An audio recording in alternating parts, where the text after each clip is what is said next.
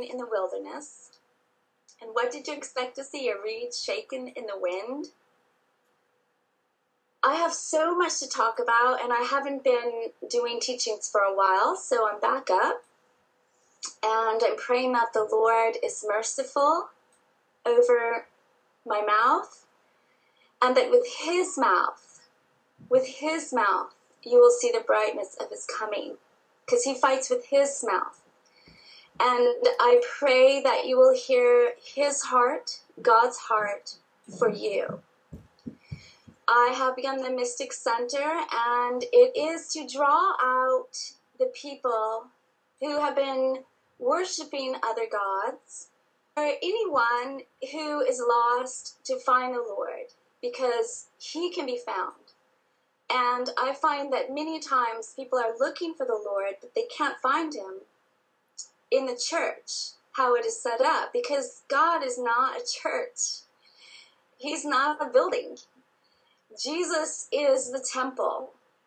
He is our fellowship. He is our structure. He is everything. He is the all in all.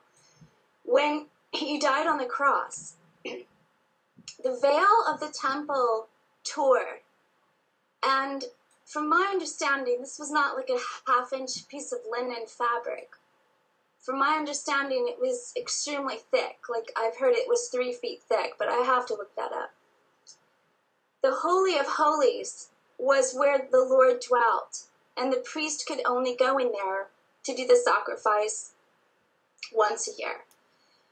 And I'm a little rusty, I'm sorry I'm fighting so many spiritual battles all the time that it's hard to also be studying everything that I need to study. But when Jesus died on the cross and his heart broke and the water and the blood poured out, he became at that moment the temple. And there was no more temple. And there is no temple on the earth. There is only his body, worshiping in his body, and those true believers that really believe and follow him. And God is calling the true believers to himself and to be equipped because the church as it stands will not equip you enough for what we have to face and what is upon us. The prophets of God, the true prophets, cry out in the street. It says, as wisdom cries out in the streets. Who will listen? Who will come in? And who will give heed? What's going on in our nation? I'm talking America. I've known this is going to happen for 20 years because I'm a prophet of God and God doesn't do anything without revealing it to his prophets. I'm not into the American dream. I don't see that in the Bible. Yes, God does bless us when our walls are built up. Like in Nehemiah, when they rebuilt the walls, God restored to them their lands and they were built up. But in our nation, our walls are destroyed. There's been very few people holding the walls, spiritual walls. Most everyone has been building their own dream house, their dream life, their little Christian life. And, you know, you won't be prepared. I'm sorry. It's not in the Bible. I, don't, I see the prophets, the martyrs, the apostles, they're all like, gave everything to follow the Lord. I've given everything to follow the Lord. And I'm prepared. My house is built on a rock, and I'm going to stand in the day of the winds blowing and beating against my house. So if you're feeling a little scared, call out to the Lord because He wants to prepare you and equip you to go through this life victoriously for Him. And it is not about prosperity, it is about giving your life to the Lord and prospering in the gifts and fruit of the Spirit and pouring out your heart to the people that he wants to reach because his treasure is his people, it's his souls. So don't store up for yourself treasures on earth, because they're just gonna you're gonna lose them. So I'm not really sure what I'm gonna say today. I just wanted to start and say whatever the Lord would want to say through me. I believe that we are at a very crucial time, and this is not hard to see, but things shifted in 1967, and you need to get a hold of this fact if you're a believer. Because you cannot any longer stay in the pagan sun god worshiping church. And what I mean by that is, I will do a whole series of teachings, but God allowed there to be an age of the Gentiles from when the Jews rejected Jesus, there were a number of Jews that rejected Jesus, obviously, and there were Jews that accepted Jesus. These were the first believers, they were the Jewish believers. There weren't any Gentiles in among them, except for maybe some of the ones that, like the centurion, you know, I don't know. But they were first the Jewish believers. And God, in His wisdom, created a blindness over the non Jewish believers' eyes for an age when He would rise up the Gentile church to save the Gentiles. Now, God never leaves anything undone, and He doesn't leave anything unjudged. It's a little scary to follow the Lord and really know Him. And I fear Him. I fear him above all other things. The only way you can really be in the spiritual world is to fear God and fear Him only. Because I see in the spiritual world, I see what's going on. I don't want to see it. I've seen it since I was a little girl. I'm in a whole nother world. I see demons and I see angels and I see spiritual battle, and it's scary. It's all scary. but God is so terrifyingly righteous, and He's so perfect. And the only way we can have fellowship with Him is through His Son. The way He set it out was to have fellowship through His Son, who was obedient and died on the cross for us. And when we're in that fellowship with Him, in that temple, in His temple, we are walking in the light. And we have the light of the world. And we're walking in so much truth and knowledge. It's astounding. It's beautiful. It's glorious. And the world may not recognize us, but we can actually see what's going on. And then we're prepared I was prepared for 9 11.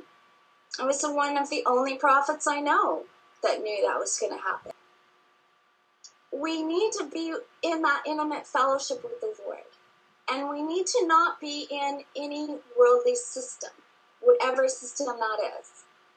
Now, when I talk about the sun god worshiping church, it's that when the church decided that they would adopt the calendar of the sun instead of the calendar that followed the harvest and the moons, which was the Hebrew calendar.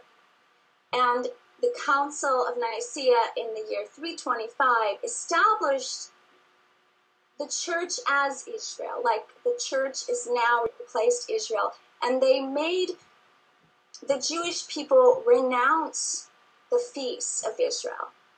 And this is a basic introduction to a lot of things I'll be teaching about but the feasts of Israel, God said to celebrate, and He never said not to celebrate them. And they are the manifold wisdom of God. Because Jesus is our feast. He is our feast. And when you understand that, it makes so much sense. And it starts making Christmas, which was actually the day of worship of one of the Roman gods, and Easter was the fertility goddess. And you can look these up online. Oh, there's tons of information. I'm not going to be the end all information line because I'm not a messianic Jewish person either. I mean, we're all going to screw it up. We just want to know if we want to be intimate with the Lord and have fellowship with the Lord, we want to know who He is. And He came to Israel. And Israel is literal Israel. Am I pro Israel? Not really. But God is pro Israel. Do I think they do everything right? No. Does he think they do everything right? No. Is he anti everyone else? No. It's just that he chose Abraham, that lineage, to put his son through, and he chose Israel for a reason as a symbol of his love for a people group that shows his love for us as we are part of Israel. We're grafted into Israel. We are the Israel of God, the Gentiles. Now, I could be a Jew or a Gentile. I think I have a Jewish background. But I was raised as a Gentile. So to me, it doesn't really matter, in, except for I know I'm under the blessings of Israel. And as a Gentile, I'm not to be high minded, but fear. Because God actually used the Gentile age not just to save the Gentiles, but it was a judgment for the Jews that didn't follow him, didn't believe in him. And God, in 1967, things have shifted. The age of the Gentiles is fulfilled. God said it's fulfilled, and there is nowhere to go in the Gentile church any longer. So I would counsel you to understand the times, understand the Lord, and get your roots back. Because when the Gentiles broke off from the Jewish roots of the faith, they became an unstable tree. Ooh, it's unstable, and pretty soon it's going to fall over. And if it's not bearing fruit, John the Baptist will be axed off at the roots. Well, we have a glorious, glorious Lord and a glorious faith, and by having the the separation that happened from the Jewish roots in 325, but there were things leading up to that. There were events leading up to that. It wasn't just that. It was just at that council was so evil that they established the church on earth as the authority, and even Jesus and the apostles would have been asked to leave at that council. And so we want we we got ripped off. We got really ripped off as Gentile believers growing up in Gentile church. And right now, there's nowhere to go in that unless you understand what's happening with Israel and you understand what's happening with the sons of Ishmael. Keep your eyes on the Middle East and what's happening there because it is a sign of the times. God is still the God of Israel.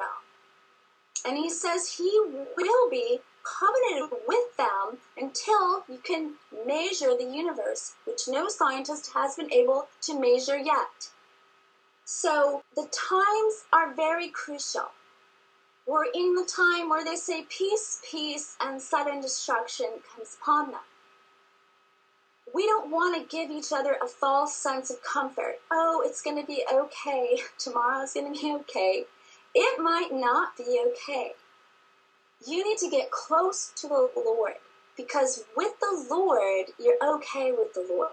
Because if you lose your body, if you lose your house, if you lose anything, you are in already in fellowship with the Lord. And I'd rather be with the Lord than anywhere else. Because with Him, I am in complete, intimate fellowship with God. And if I lose my body this minute, I have a soul that is living with Him forever. And it's just like the most freeing. I mean, I'm a free people. I'm a free person. I go around like I'm free. I belong to God.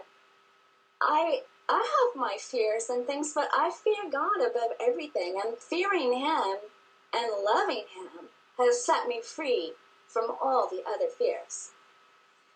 So if you're not in intimate relationship with God, you alone, I'm saying you alone, not what your pastor says, not what your dad says, or your husband, or your wife, or your sister, or your brother. What is God saying to you? This is what you need to know. And do you know Him? Do you really know Him? If you don't know if you know Him, I would give everything I have, every ounce of strength, every ounce of energy to know if I know Him. And I would get alone with God. And I would say, Who are you?